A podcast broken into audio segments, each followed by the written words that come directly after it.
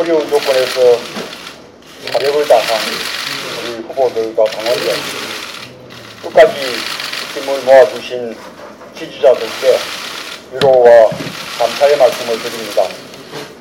모두가 최선을 다했지만 저희가 부족했습니다.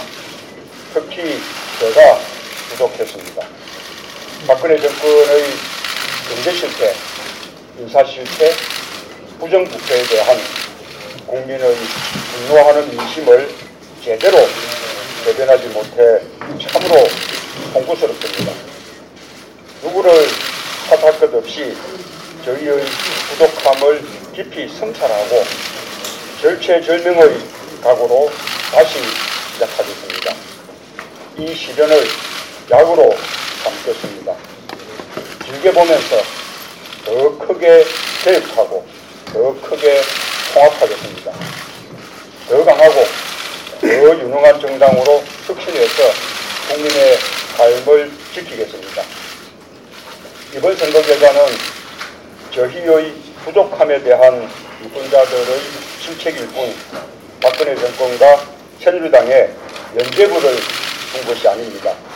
만약 박근혜 정권과 새누리당이 민심을 호도하면서 불법 정치 자금과 경선 및 대선자금 관련 부정부패를 덮여하거나 세월호 참사의 진- 진상규명을 가로막으려 한다면 우리 당은 야당답게 더욱 강력하고 단호하게 맞서 싸우겠습니다.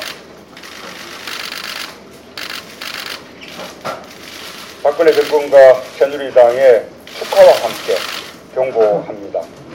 우리 당이 개표한 것일 뿐 국민이 개표한 것이 아닙니다.